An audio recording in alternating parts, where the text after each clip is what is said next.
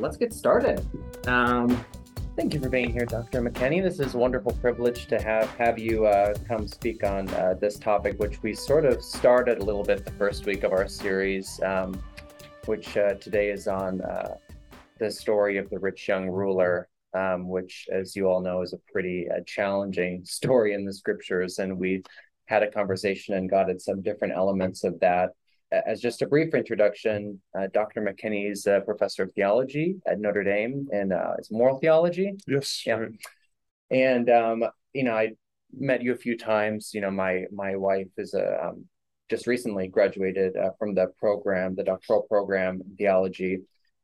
But as I was thinking about this series, uh, I noticed on his uh, his Notre Dame page that he was starting a, a book or a series um, on um, the rich young ruler and a sort of Christian ethics lens, which was really intriguing because I'm not going to attempt to define Christian ethics in front of you, but I will. Um, you know, um, um, you know how, how, are Christians called to live uh, in, in the world and and it was really intriguing uh, that you put the the story of the rich young ruler as a potential lens through which to to, to think about action in our lives. So. I've, I've invited you here this morning, maybe to talk a little bit about that and just uh, whatever you have for us. But thank you for agreeing to to uh, to be here with us. Thank so. you very much. So thank you for inviting me. Um, yeah, thank you for that introduction. Please call me Jerry. Jerry. And uh, so, what I thought we I thought would be uh, good to do is read um, Matthew's version. The two versions are different in interesting ways. So I thought we would read Matthew's version and then Luke's version. um, and th- would it be okay if we just go around the room and each read a verse? Okay. Okay, great. Would you be willing to start? Great. Now, someone came up to him and said, Teacher, what good thing must I do to gain eternal life? And he said to him, why do you ask me about what is good? There is only one who is good. But if you want to enter into life, keep the commandments. Which ones? he asked. Jesus replied, Do not murder, do not commit adultery, do not steal, do not give false testimony. Honor your father and mother and love thy neighbor, neighbor as yourself. The young man said to him, I have wholeheartedly obeyed all these laws. What do I still lack? Jesus said to him, if you wish to be perfect, go sell your possessions and give the money to the poor, and you will have treasure in heaven. Then come follow me. But when the young man heard this, he went away sorrowful, for he was very rich. Okay, great. And now uh, we can read, right? We, we, we, know how to read. Okay, so then um, the Luke passage. Now a certain ruler asked him, Good teacher, what must I do to inherit eternal life? Jesus said to him, Why do you call me good? No one is good except God alone. You know the commandments do not commit adultery, do not murder, do not steal, do not give false testimony, honor your father and mother. The man replied, I have wholeheartedly obeyed all these laws since my youth. When Jesus heard this, he said to him, One thing you still lack Sell all that you have and give the money to the poor, and you will have treasure in heaven. Then come, follow me. But when the man heard this, he became very sad, for he was extremely wealthy. Okay, great, thank you. Uh, Mark is very similar to Luke; they're almost almost mm-hmm. identical. So, uh, just just a question: uh, Did you notice any differences between these between Matthew and Luke? Uh, with with Mark, he says you lack one thing. And with Luke, he says you lack one thing. With Matthew, he says if you wish to be yes. perfect. So that that is to me the the biggest difference. Huge difference. I said I, I was gonna. it's the same it's the same difference, mm-hmm. but in Matthew and Luke, Jesus is the one that says you lack something, where in Mark he says, What do I lack? Yeah. Okay, yeah, what do I lack? Um, so I've wholeheartedly obeyed all these laws. What do I lack? So he's asking, and then Jesus is telling him something Matthew, he likes. Matthew leaves out part about, and he looked at him with love. Yeah, the loving, loving him. That's a really crucial mm-hmm. thing too. Mm-hmm. Yeah, th- this is great. And then also he mentions youth in Mark and Luke, but mm-hmm. um, Matthew he he just says I have, Yeah. know, the young man since says, "I have Not since my, that wholeheartedly.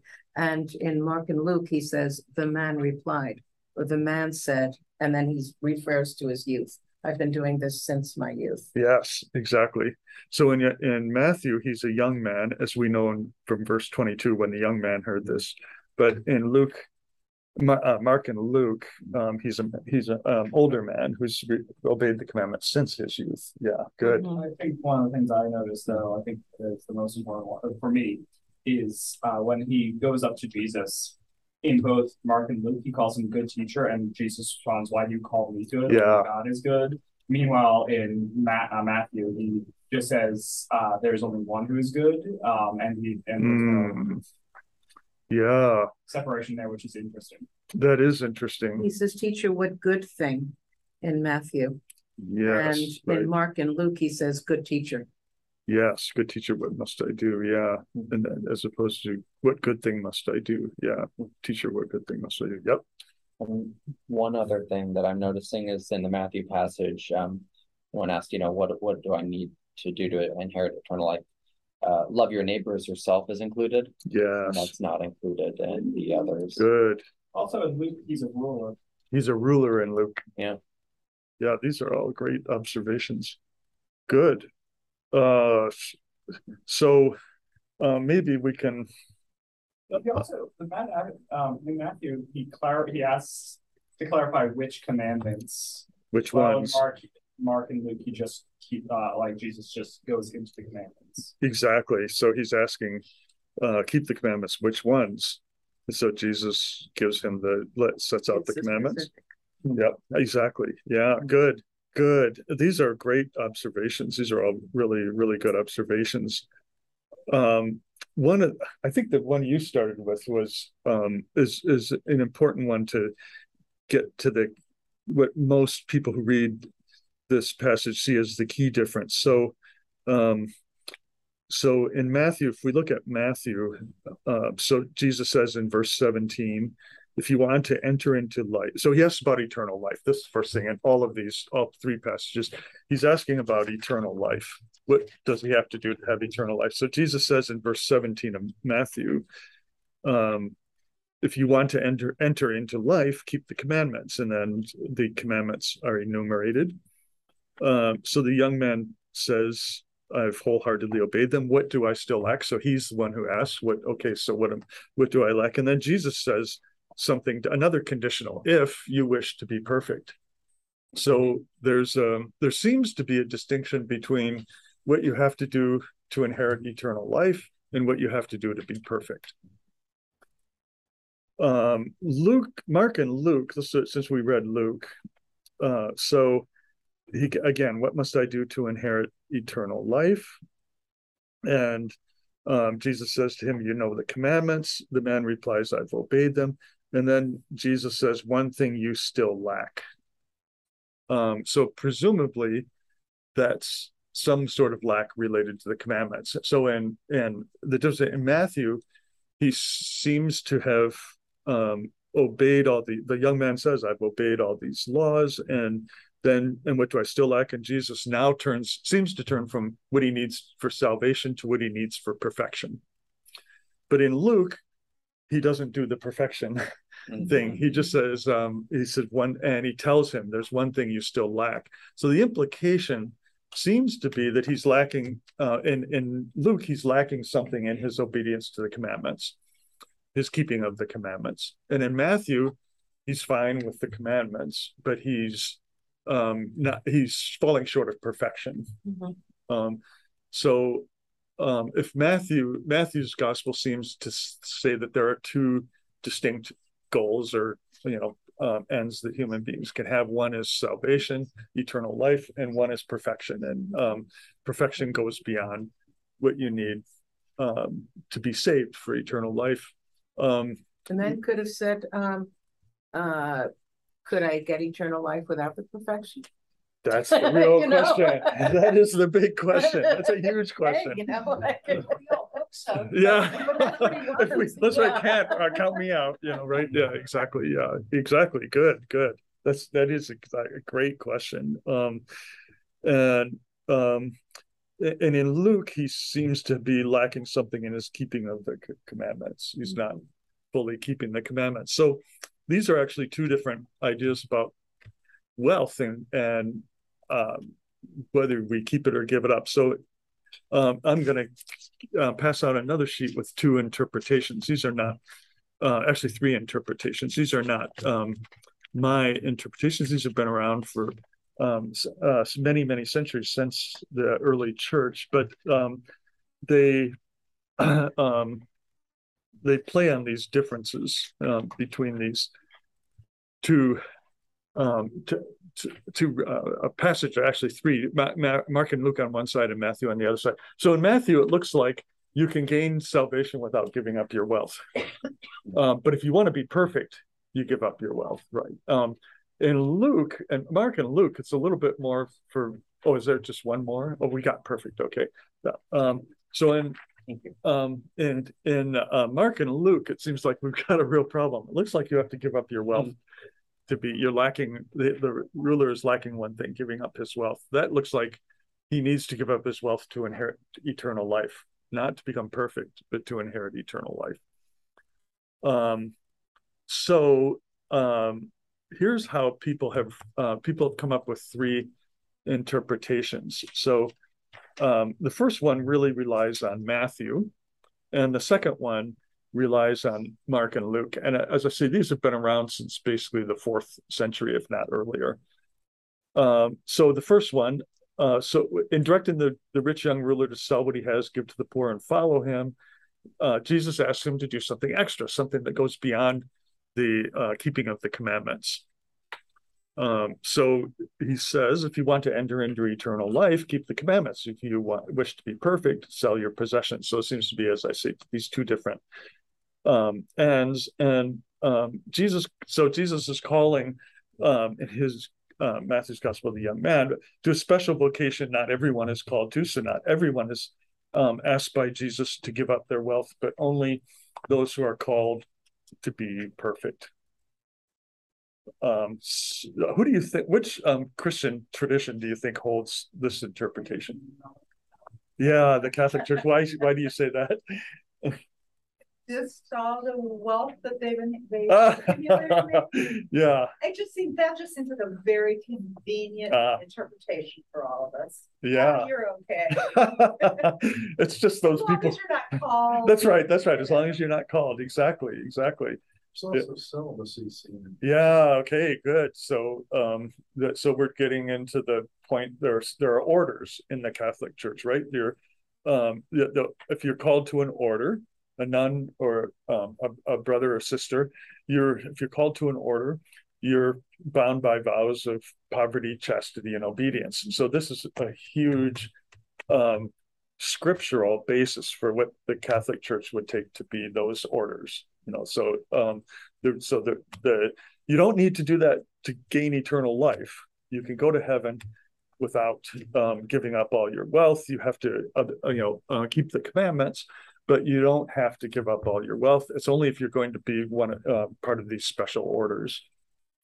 Um, so that's where they get that. Um, so you see, um, you know, um, nuns and um, uh, uh, friars and monks or whatever the um, order calls them. That's it's really based right here.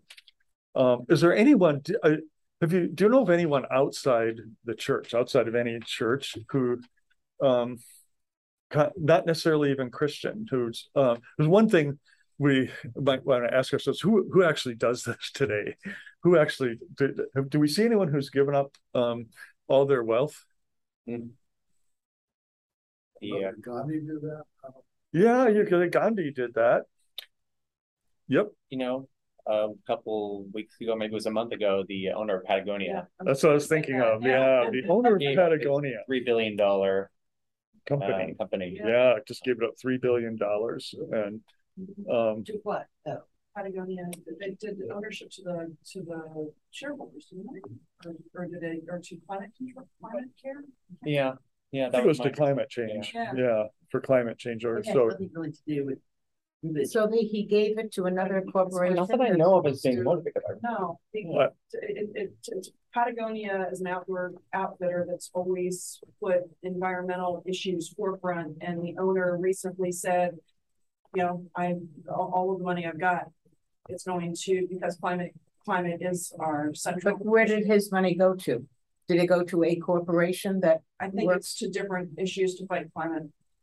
A lot of money, I probably went a lot so he donated it to different, I don't know, I, I don't, I don't, I mean, I, I yeah. didn't go into the specific details of, but it's to go Mhm. fight climate change and for issues and, and environmental issues. so at least he had a lot of control over where his former That's money true. went. Yep. Which is nice. But the, but the uh, rich young man could have sold everything and decided which poor people he would give it to, Yeah. I suppose, but Mhm. yeah, good, but yeah, that's a, this is a terrific example. Right, uh, uh, yeah. I Oh, think you no, I was say just something. thinking of Dolly Parton, who like, Mm. oh, yeah, it's all Mhm. her. Good example, another good example, yeah, so it's amazing, people actually do this today, and we usually say. Um, I think, don't we, the first thing I say with someone like that is, that's not something everybody's required to do. And we're just amazed when people do it, Mhm. right? Um, we're really um just blown away when when people do it, and we think they have some sort of, they they must have sensed some sort of vocation, special Uh, vocation. Dolly Parton said she did. She's Huh. very prayerful and Ah. that kind of thing. And by not giving up everything, what's nice about that is she could still continue to earn money and then give that away. Yeah. You know, she doesn't just do it once and, and that's it. Um, she, you know, she continues to do it. And she does things like, um, you know, creating Dollywood in her hometown was an investment because Mm. she said this will make money for the town that I grew up in, which was very poor, and, and it has. Hmm, You know, it, it's worked out very well. hmm. So. mhm. So you've you kind of thought, as I always think when I read this passage, my first thought is, um, this interpretation really shields most of us. Um, but there are people who do it. Um, Mhm. Dolly Dolly Parton and the owner of Patagonia. Um, so, um, but we sort of put them in a like special category, Mhm. uh, right? They Um, don't have money, yeah, they're billionaires who do it. right? Uh, they're billionaires. Of course, this was a rich, a rich young man too. But yeah, it's billionaires who do it, not people like us. Um, Mhm. yeah, there's a. Do you know the organization? There's an organization called Effective Altruism. Um, they get billionaires. Exactly. Yeah, exactly. The so they there's a um, book that's and it's not very often that an Oxford philosopher writes a best-selling book. but there is an Oxford philosopher who's wrote a, a book that's um, now just out, published in August. That's setting he sets out sort of philosophically, but in a very in a way any of us can read Mhm. an uh, an account of this effective altruism, and he's he's trying now. There was a story just in the New York Times yesterday. He's trying to persuade Elon Musk to um, join this um, sort of thing. So Yeah. they don't give away everything, but they give away huge Mhm. amounts of money, more than sorry to say, more than most church members do of their income. I mean, more higher percentage of their income. Of course, they are multi-billionaires. They have a lot more to give away. I, I have a friend who has, um, he's saved and, and well and, and invested well. Hmm. And, uh, he had, when he first retired, he told me about having a meeting with people that the name was like something angels, but they're, um, they, they donate or, you know, they give up a portion of, um, portion of their funds and it goes towards, um, um, businesses Hmm. that are, you know, that need it in order to, to get going. And they don't expect to get anything back. It's for them, it's a donation. Hmm. But with the, uh, companies that receive this money, then they can flourish, they can grow. And, uh, and also they don't know, the, the people on the receiving end don't know where it comes from. So it's, you know, it's a, a blind. Ah, thing. very interesting. And, Uh, uh, and he had, you know, told me about meeting with people and, uh, and doing that. Um, Hmm. and, uh, so, um, there, but, you know, what this also brings up for me is, um, one, uh, I, you know, used to do a lot of, well, I've, I've done a lot of, you know, stewardship stuff, a lot of, and, um, we talk about surplus versus substance. Mm, You know, do you give what you can spare? yeah, Uh, or do you give, you know, of, of your substance? What Right, you, right. Um, and, uh, one, one year at a stewardship uh, sermon, um, one of my priests had said, um, you've heard of give till it hurts, which was something that people said in the sixties or something, but, and he said, I say give till it feels good. mm. That's, what- it'd be Yeah, interesting to uh, know you whether know, the, Be prayerful and then, yeah, give Be- till it feels good. yeah, it'd be interesting to know what, um, whether the rich young ruler would have felt good if he had, if he had done it. Um, which we don't know because he didn't, but yeah, Mhm. um, there's, so these are, so we have, uh, we do have real life examples of these things. The first, the first, Another example would be these people that um give graduating classes, wipes their debt away.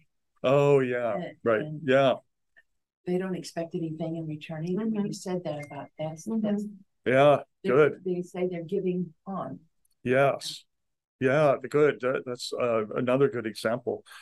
Albert Schweitzer is another. Sh- Albert Schweitzer. Yeah. Do you know who Albert Schweitzer was? Okay, he was uh, Too young. Doctor, uh-huh. yeah, he was uh, well, he was one of these um, unusual people. He was uh, uh, he was a philosopher. He was a biblical scholar. He was one of the most uh, accomplished organists in Europe, um, and a music scholar, scholar of Bach especially, and um, just a profoundly talented person. And he gave up everything to go to a small village. Oh, he was a phys- and he, was a doctor. he was a medical doctor, biblical scholar, philosopher, organ, you know, accomplished organist, and what? Um, I missed one, um, but anyway, he's uh, so he gave it all up to go to the, a small village in what is now Niger in Africa, um, or Burkina Faso, I think, and um, and uh, do a kind of medical ministry to people there. Yeah, yeah. So that's good. These are good examples. So there there are people who do this. One um, uh, one thing that many people worry about with this first interpretation here and this focus on Matthew is uh, this was Martin Luther's worthy, wor- worry. Luther said this creates two classes of Christians, and um, you know, and uh, there's those who, in his case, join monastic orders, and there's the rest of us, or we, we might say they're um, you know, maybe he's a rich man, right? It's the rich people can do this sort of thing. What about the humble? What about the widow who puts her mite in the temple treasury? You know, um, uh, so uh, is she perfect? Um, so you have a worry that there are two classes. They're all the, of us who are maybe, if we're lucky, going to make it to salvation, to eternal life, and but then we're not perfect. You know, the Yeah, others the- are the perfect. widow may have been giving up more Jesus Yeah. said that. than the rich. Yeah, she may have. Yep, uh, she may have. She had less to give, but she actually gave percentage wise more. Exactly. Yep, exactly. She gave far, he gave, as he said, the su- substance, Mhm. um, Versus the, yeah, substance versus surplus. surplus. She, Yeah. yeah, Mhm. she gave, um, she gave of her substance. Oh, But the, um, the people who decide to be, um, ascetics and, um, uh, and, and live simply, um, they depend on alms and donations Yeah. of the people who do have the money. This is a good So- point. So I, I, We can't all do that because then we'd have nobody to give us anything. good point. That's that is one, that is one, um, argument. Strong argument for why not everyone is called to this. So Mhm. the, those who hold this interpretation say it can't be everyone who's called to this. Otherwise there would be no one Mhm. to support those who do. So yeah, great, great point. So then does that make the people who do not give away everything any less holy or perfect than the ones who do? that's a really good point. Supporting. they're the ones who are supporting the ones yeah. who do. I mean, Jesus' own followers, uh, Jesus and his followers depended on people who had money to give Mhm. donations. You kind of wonder what they thought about when they heard this. But um, yeah, so um, those, so that's one criticism of this position. There are also a couple of uh, it creates two classes of Christians, and the two classes don't seem to correspond to because the widow would seem to be not in the perfect um, class, right? But yet she gave more than the rich rich man. She Mhm. gave out of her uh, subs uh, out of her substance, uh, and the um, the people who are who work hard to support these people who um are ascetics um seem to be doing uh something that just is worthy of perfection. So that's one, this would, this was um exactly Luther's criticism. Yes. Do you think that Matthew might have used that word perfect in that he was a money man as a vocation? That was his first vocation. Yeah, And right. Luke may have said, no, you've not given enough because he saw the sick, the infirm, and the Oh, that's a really good point. So, uh, yeah, Matthew is thinking what you've given up. Luke is thinking of the person that you're giving it to. That's a really good point. And if the woman, if the widow gave up everything, um, she had nothing to barter with in order to receive anything else. We don't know which other richer person held back from putting money into the temple treasury to give to the widow. Yeah, that's a good point too. Uh, so could someone become, um, is it just as important to give the, the, to the widow as it Skip is the to the temple? give it to the to- widow. Instead of the temple treasury. Good point. Mhm. Yeah, these are, these are all good I'm this is a universal commandment because the gospels also say, Jesus said, rich people, rich women who Yes, provided for his needs. that's right. And there is no injunction by Jesus to give that money away. Right. Mhm. So I think it is a counsel to I was gonna perfect. say, yeah, so isn't there just sort of literarily, there, these are. This is like a specific conversation that is recorded that Jesus did where like with the widow's mite and some of the other ones, those are parables that Jesus told to a crowd at large, large, so. Literarily, you think there might be some difference there too. Yeah, This was, this was counsel to one specific person yes. where the others are stories told that are pulled out of their common. Mhm. This is a key point. Yeah. Um, actually, it turns out the widow's mite, he was observing the people, Okay, but you're right about, there are other, it's, you're right about that distinction. It's a really important distinction. And here it's, um, the key to this interpretation is, is again, not everyone is called. This was, Jesus didn't go around telling everyone um, to do this. He's, uh, this is one Mhm. person. Um, and maybe one, one thing I think, um, along, right along the lines of, of this really good point, uh, we have to assume, I guess, that Jesus knew something about the people he encountered that an ordinary person wouldn't. He saw something about this um, person that that this person was called to it and others not. So yeah, Mhm. that's the that's and uh, and you mentioned the term counsels of perfection. The Catholic Church distinguishes on basis of this passage, really, partly on the basis of this passage, that um, the Ten Commandments are that Jesus um, gives five of them here. Um, the Ten Commandments are precepts. There it means they're required for everyone. The the advice to the rich young ruler, the directive to the rich young ruler, is a is a counsel. A count. It's called a counsel of perfection. If you would be perfect. Mm. Um, and so the so the moral life for Christians, Christian life is divided into these two um to two parts. And um there's all of us are supposed to follow the the precepts of keep the commandments. And um and some of us, a few are called to perfection. Now, also there were, um, now I was told the way that the, er, a big way the early church flourished was because wealthy women Yes. would entertain people in their homes and have communion services in their homes, and the church would spread that way. Yeah, So a had those women not been, you know, those independent women, because I think a number of them were wives of soldiers who would be away fighting for months at a time, so they they have the means and the responsibility of running a large household while they're gone. And um they they would do this, and this would enable the gospel to be spread, which um had had they all been living like ascetic nuns, that would not have been possible. Well, that's great. You know, um, one of the um, this was a few centuries later, but one of the main uh, promoters of this first interpretation, I think probably we should go on to the second one here. But um, the first one, but the first one really is intriguing. So Jerome, um, Saint Jerome, writes a letter to a wealthy woman, and he says exactly what you've just said. You have the um, she was worried about this passage. She asked him about this passage. She said, I just read this in the Gospel of Matthew, or it was preached in the church, uh, or whatever. And um, she was worried about her wealth, and he counseled her. He one, of the promoters of this interpretation um, counseled her not to, to give away all her money precisely because she was able to um, spread the gospel through her various various ways in which she gave her money. Yeah.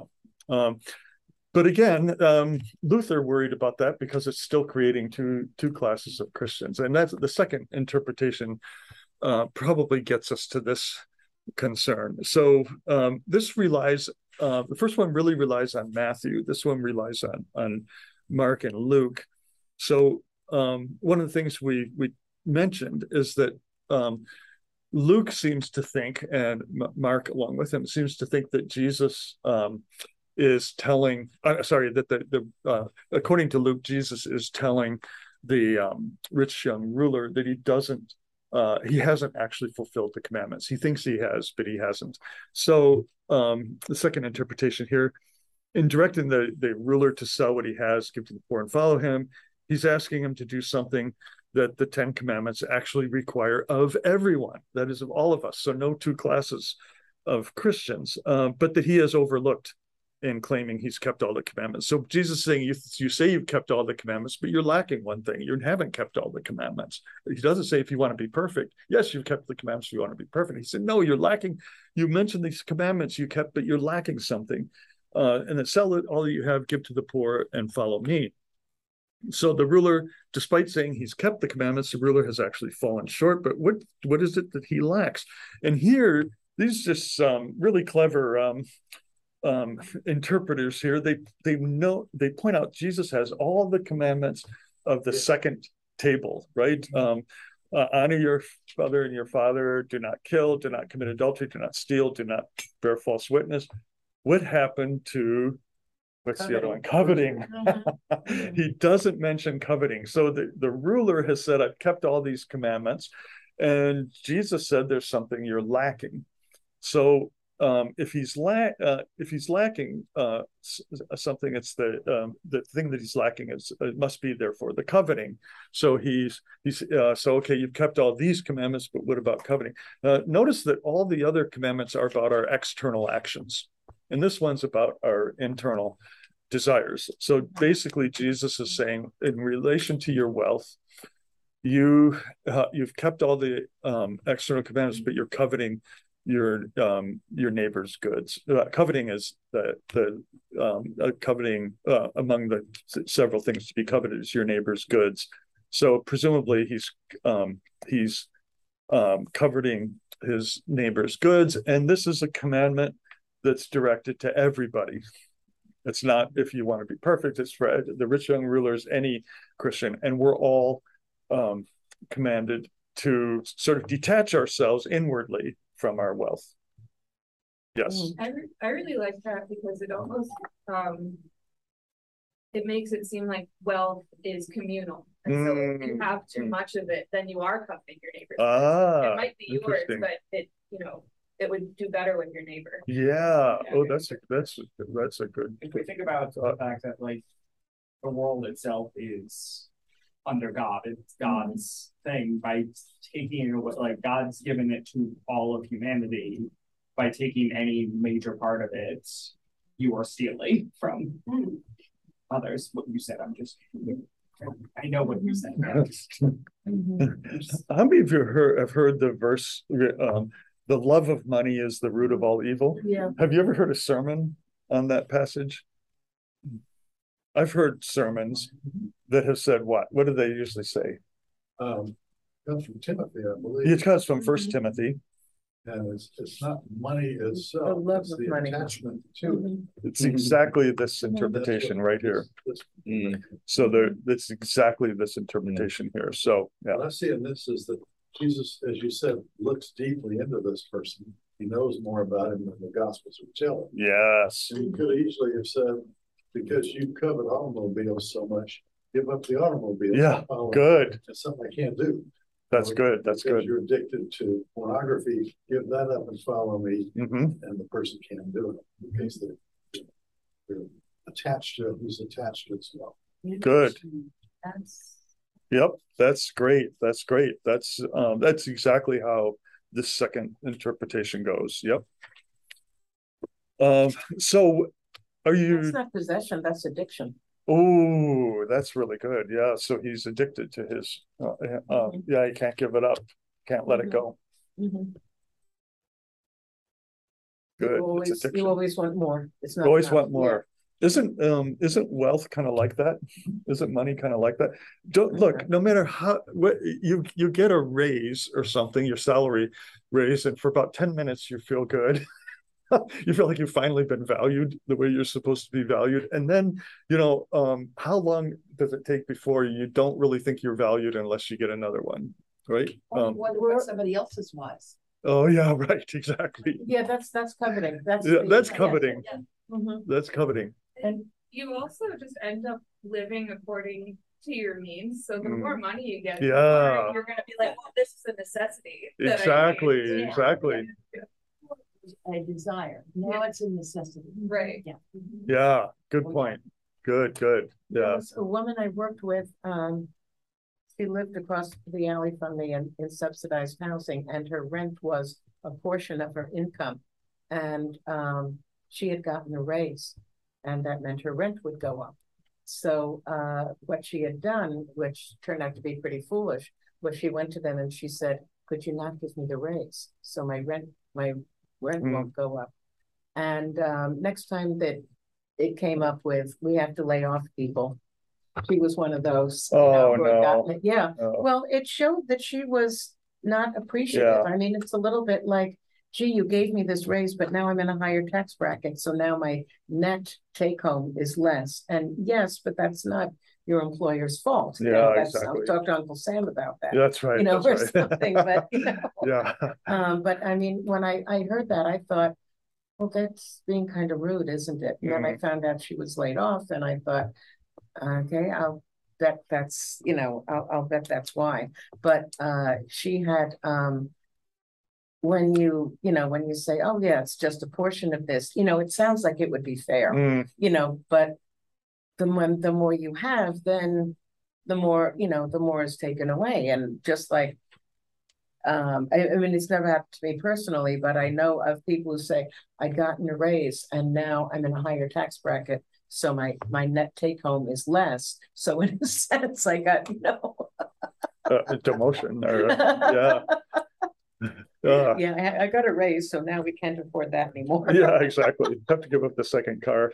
Uh, is there anyone who you, who we see in our, in, in the world around us today who, who does this? Who's, who's really in it? You're, the- you're left. Oh, no, no, I'm thinking the opposite, like the, the, who actually would obey this command and, um, from Jesus, this directive from Jesus. Are there any rich young rulers, uh, now who seem detached from their wealth? There's a, they have an uh, inner detachment. Uh-huh, yep. She's No. not a ruler. She's the, she's the wife of the rich. No. We're, we're a little radical and believe it's not morally ethical to be a millionaire. Yeah, yeah. But we might not be good. I see. Yeah, okay. Good, fair enough. Um, my favorite example, but this shows you, this is gonna show you, um, that I have. Uh, uh, this is not my favorite interpretation because uh, there's one person who strikes me as someone who would meet this interpretation. That's Warren Buffett. I was gonna mention. Mhm. Yeah, yeah, he seems to really be detached from his wealth. Uh, so if we're if we're really comfortable with Warren Buffett, it probably means we hold to this second interpretation. I I suppose he does give away a lot too, right? Well, Yeah. I've Yeah. never And been he- saying that I'm, I'll make sure in my will that my children Yeah. will get something to take care of them, but all the rest is. Mhm. gonna given. Yep, You he's know, what he does is he waits until it's over and give it. that's right.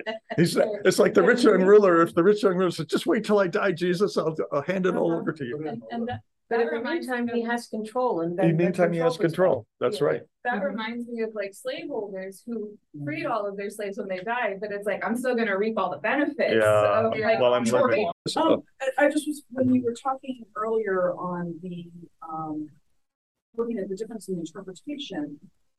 Going back to Matthew, Matthew has the love your neighbor as yourself. Yeah. And It would seem that with, when you're getting at Luke, that since that's omitted, it's maybe the implication that if you are accumulating all this, how can you You're say not you're loving loving your neighbor. as Yourself, if you've got all this wealth and they don't. Mhm. good point. Mhm. Yep. Yeah. That's what's keeping him from. Yeah. Yeah. He doesn't really love his neighbor. Yeah, that was the And that's what you interpretation guys are saying. of um a famous twentieth century theologian, Karl Barth, said that this, Mhm. this is the key to it all. The key to, he said that two things, the key to it all was first, Jesus loved him. And second, um, he couldn't love his neighbor. He just wasn't free from his wealth to love his neighbor. Um, so yeah, it's a, it's a, it's a beautiful interpretation. Um, So I think, I mean, when we're sort of looking at examples, it's easy to find examples of people who, um, wealthy people who are still, you know, enjoying the fruits of their wealth and being incredibly generous. yeah, Um, I think it would be much harder to find someone who has, who realistically has turned their back on their wealth, whether, whether, whatever that would mean. I mean, I was thinking, um, and, you know, and, and there are, you know, you're right, there's cascading events whenever you make decisions. In Warsaw, shareholders decided to buy out, or, you know, that, that first they decided to move things overseas, and there were various politicking movements that forced the original owner out.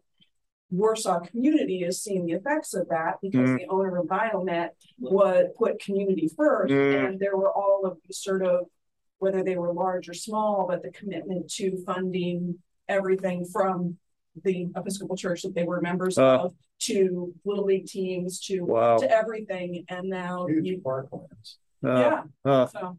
Yeah, I mean, one of the problems with this interpretation that people point Mhm, out yeah. is that, well, there's, well, first of all, there's a problem in terms of, um, just, uh, is it reading scripture right? Well, um, if the problem was his, his, uh, coveting, then Jesus, wouldn't Jesus have told him, stop desiring other people's stuff? But instead, he's telling him to give up his own stuff. So Mhm. uh, the addiction is to his own um wealth not to the coveting the neighbor's wealth so it doesn't seem that this is a case of coveting but the other maybe major problem with this um is that it's, if if um if this is right if we're just supposed to cultivate it an internal detachment from our wealth we don't have to do anything about it we just cultivate a sort of internal detachment Mhm. from it right um so maybe like warren buffett we buy a starter house um and, and live in the starter house our whole life, eat at McDonald's.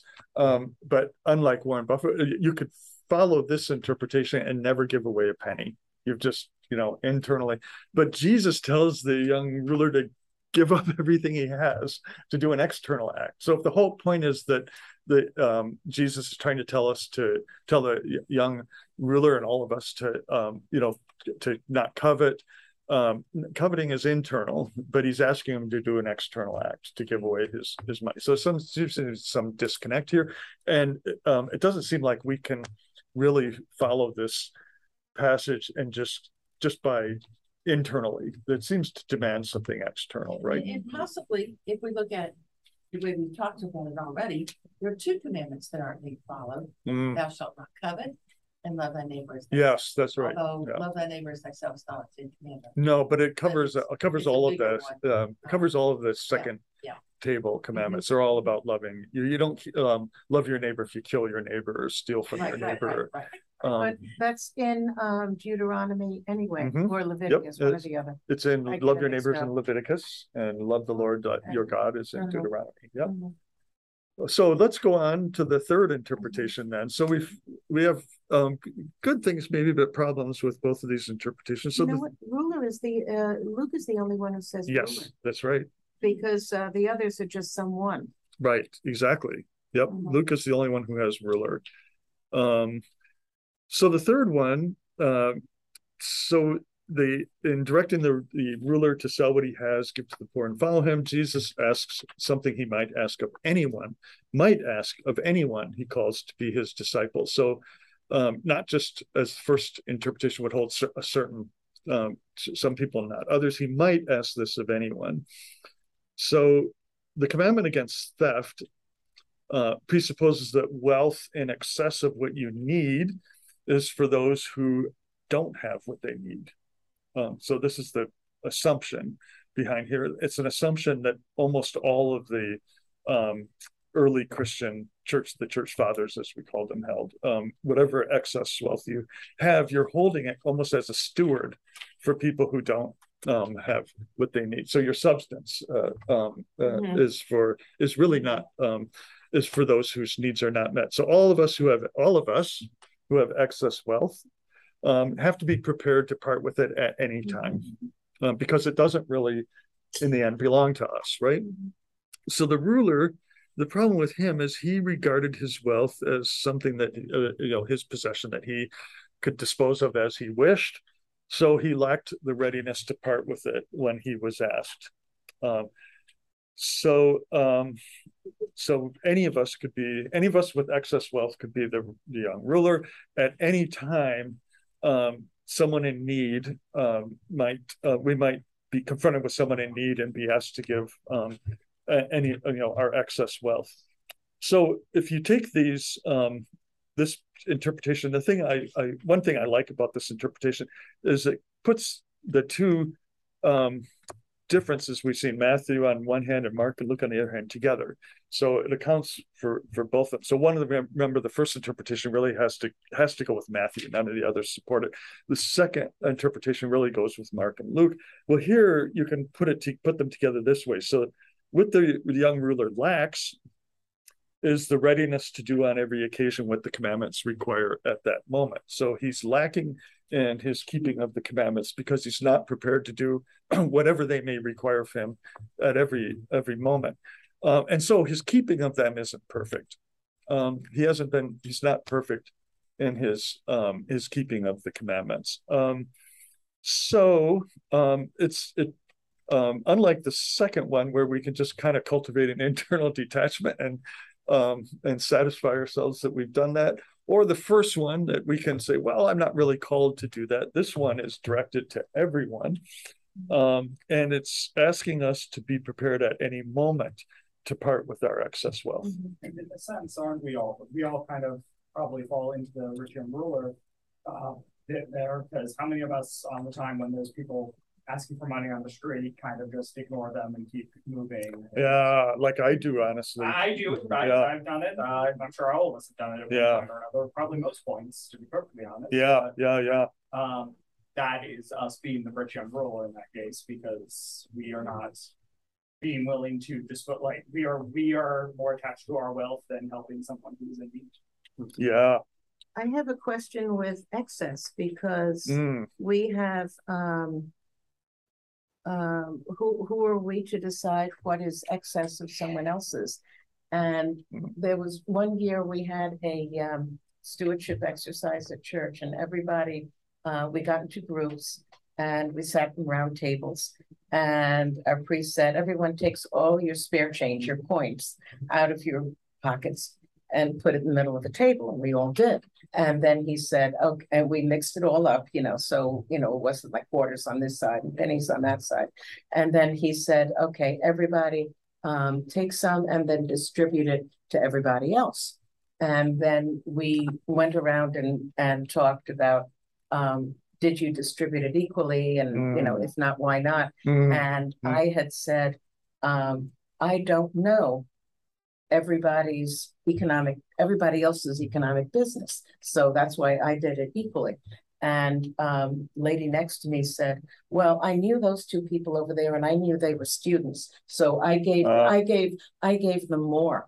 And I started laughing because I said, "When I was a student, I never had so much. I had the least amount of money I'd ever had when I I was a student, but it had I had the largest disposable income." yeah that I ever had. Once I got I got married and I was working full time, I had my expense, you know, I had a mortgage to pay and a kid to raise and all that. And I had, you know, I had nothing left over. Like every two weeks, it was like, okay, eeny, meeny, miny, and Joe, you know, Mo gets paid. Uh, and um, uh, so I said, I never had so much disposable income my whole life as when I was a student. Broke, but- everybody broke, just but not started poor. laughing. you're broke but you're not poor Um, I was, uh, I was not poor, but I just did not have money. yeah you're broke That's, that's the way that I. you're broke but you're not poor yep Isn't that kind of the point of the way the story's written though, is it is, it, it's not up for me to say, Mhm. you know, you have a disposable income. Oh, Tennyson, Don't you have dispose- excess, you give back. But, but you it's, know? it's us to say, am, that Jesus asked specifically, are you keeping the Yeah. So that's the question, I mean, we have to reflect this inward on ourselves, are we keeping Exactly. the we are each the rich Yeah. young person that jesus is addressing Yeah. And, and, you know, and, and if, and if it's, you know, and, and I think that is also one of those reasons that, yes, we need to look at, at our actual wealth, but it's one of the reasons that over, certainly over my adult life, the, uh, the Episcopal Church is focused on time, treasure, and talent. Mm. So that, you- what are, what, what are you giving? And it's not a cop out. You can't just say, okay, I'm gonna give my talent, so I'm not gonna even look at what my money is, but it does encourage you to, to say, how are you, how are you looking to, where's the balance? Yeah, that's, yeah, that's, yeah, wealth is, wealth is your money. Uh, um, Yeah, for sure. you can't say it's not, but it also is other, um, it's other things as well. I think you wanted to say something. Oh, yes, that's okay. Um, I, I think that it's interesting, like the way that we've all been framing it, um, it seems like there's an implied, what should I keep? What am I entitled to keep? Whereas I feel Yeah. like this, with the readiness is really, the question is, what can I give? That's exactly right. how Yeah, much that am I is able To actually give to this person, not how much am I. crucial difference, crucial difference. So the first, the first thing that, um, yeah, the first thing, uh, and but for both of the other interpretations, well, oh, thank goodness I'm not called to that special vocation. And, and, and this, the second one, well, I really, if I really think about it, I do have an inner detachment from my wealth, you know, I'm, yeah, I don't care. But the, but the third one, that's right, you're, you're, the preparedness, the readiness means that you're actually looking. You're expecting, you're expecting the, yeah, it, it's, it is, um, I mean, it really is, um, directed to all of us in a way that we're not off the hook. We're not off the hook. Uh, But, and the reason we're, the reason for that is that it actually, you know, our, our wealth does not belong to us. It's, God has given it to us to meet, um, others' needs. Yeah, I think you wanted to say something. With, with the third one, it's being, it's being told, told like, okay, it's seeing the person on the street and not asking yourself, well, do I have the money? It's like, well, that person needs money Yeah, right exactly. now. I don't, Yeah. like, like, there's a, there's a need there. I should always be willing to help fill it. Yeah, exactly, exactly. Whatever I can. The reason I have my money is for this person Exactly. on the street there. My Yeah, money is not for me. It's not for me. people around. Yeah, mm-hmm. yep, Can I add, yeah. um, along this line, I'm glad you mentioned, uh, discipleship. Oh, yes, right. Because it's a major theme in Luke, and in the first week, we talked a little bit right. about that. Good point. Um, but actually, my read of the passage in Luke and in general is that this is not a, a, a particular ask of one person. That's right. It's, In you know, in. Luke, it, in Luke, Jesus sits down with all of his disciples and followers and says, "Sell your possessions Yes. to the group." He's d- He doesn't just say to the one. So for me, it's saying, okay, this is kind of what discipleship requires, and maybe you know, Jesus does provoke Yeah, there is something radical about the cost.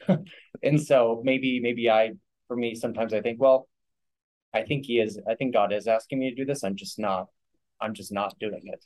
yeah, it's, it's Well, I mean, that, that for me, I, I, I, I'm- I wonder if it's better to be honest about my, my, my discipleship path, but It's meant, to- it's meant to disturb us. Um, Disturb, yeah. and, uh, Mark is the same way. This uh, passage comes in Mark right in the midst of that, take up your cross. Yeah. Uh, and it's, uh, it's in this, this whole section of Mark is talking about the radical demands of discipleship. These are not intended to let us off the hook. Um, not at all. Um, you're exactly how uh, Stephen just put that so well. We're it's it's directed us. Luke also um in chapter six, uh, Matthew says, "Blessed are the poor in spirit." Um, Jesus and Luke doesn't do any of that kind of move. It's blessed are the poor and woe to you rich. And um, so, yeah, and woe to you rich. Maybe if you have, uh, I mean, the way this third interpretation would go, if you have excess wealth and there are people with needs, woe to you you're not um you're not meeting those needs so yeah this is this is meant to disturb us Mm. it's meant to disturb us It- Yes. it- I, I, I taught high school for forty-two years. Oh, and One wow. of the books that we studied, uh, was human comedy. uh, And, and there was a, a line that we, the kids got really stuck on. mm, And what was happening is a man was about to rob a bank. And uh, his friend saw him doing this. And he gave him the money he needed. wow And the, and the thought was, if you give someone money, they are no longer a thief. Mm, And and so Hmm. I think as we studied this, Wow. that just came right back. That's a great, Uh, that's a great That's in point. the- Well, That kind of Monte Cristo too. Huh. The guy steals the candlesticks, and Six. they come get his, oh, I gave him to him. Uh, And then Thank he you. also gave him something else, the, uh, was it the bishop's candlesticks, uh, Victor Hugo? Yeah. They should put him up for the night. hmm He stole. the And then he stole the candlesticks. and- Gilbert caught him and the bishop said, oh, no, I gave it back. And then not only that, oh, and I meant to give you this too, and then he gave him something else, yeah. mm, I was just thinking. Yeah, so the priest in Les Mis does the exact same thing. Mm. Whatever you need. Yeah. uh, that, that was, uh, those authors from that time were reflecting a, a practice that, I mean, I'm not saying the church consistently upheld things like that, but there was a kind of expectation that that's what, what it's, what it's all about. We, one of the main difficulties for us reading this passage is that we think what we have, uh, we're entitled to, it's our possession, and we have discretion over what to do with it. And what this is telling us, we don't. Um, it's not really our possession. It's meant for those who have needs, and we don't have discretion over what we um, do with it. So my, um, so whenever I talk about the this sort of issue, and I have to say, the first thing I should say is I myself am terrible at this. Um, I, I'm I'm trying to, adopt the attitude that, that, but the attitude here is the first attitude we have to get rid of is that we're entitled to this and we give out of our discretion. Um, the first attitude we have to have is someone it's, it's there for someone else and it's not really at our discretion and um, once we have that attitude all of this starts to make sense. Um, if we don't have that attitude then it's we're going to go for the first or second interpretation and we're going to say okay so it's for someone else or i'm already uh, i don't really care about my money. And yeah exactly not really applicable. But um but yeah that's um so it's it's changing that whole sense of what um what our wealth is about.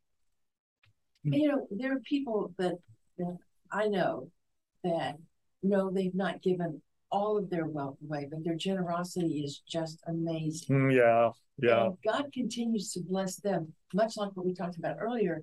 You you are, and we will continue to bless you because I I know you're already a conduit to the poor. Yeah, yeah.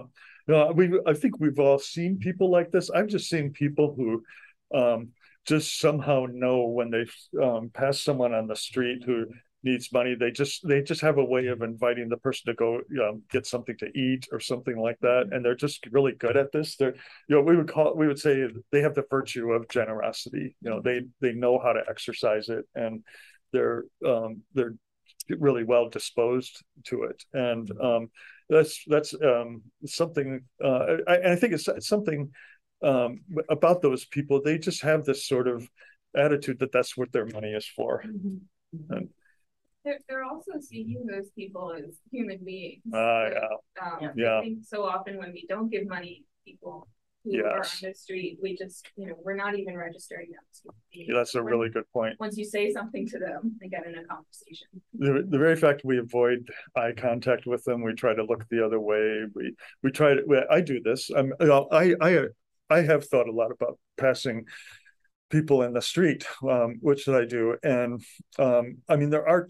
I I would say most of the time uh, that's probably not the best way to. Uh, but but to not recognize them as a fellow human being uh, in, in some way, um, to avert your eyes from them, um, I try to avoid doing that. Uh, um, you know, just uh, a lot of them say "God bless you." How can you, as a Christian, Yeah. not say "God bless you" back?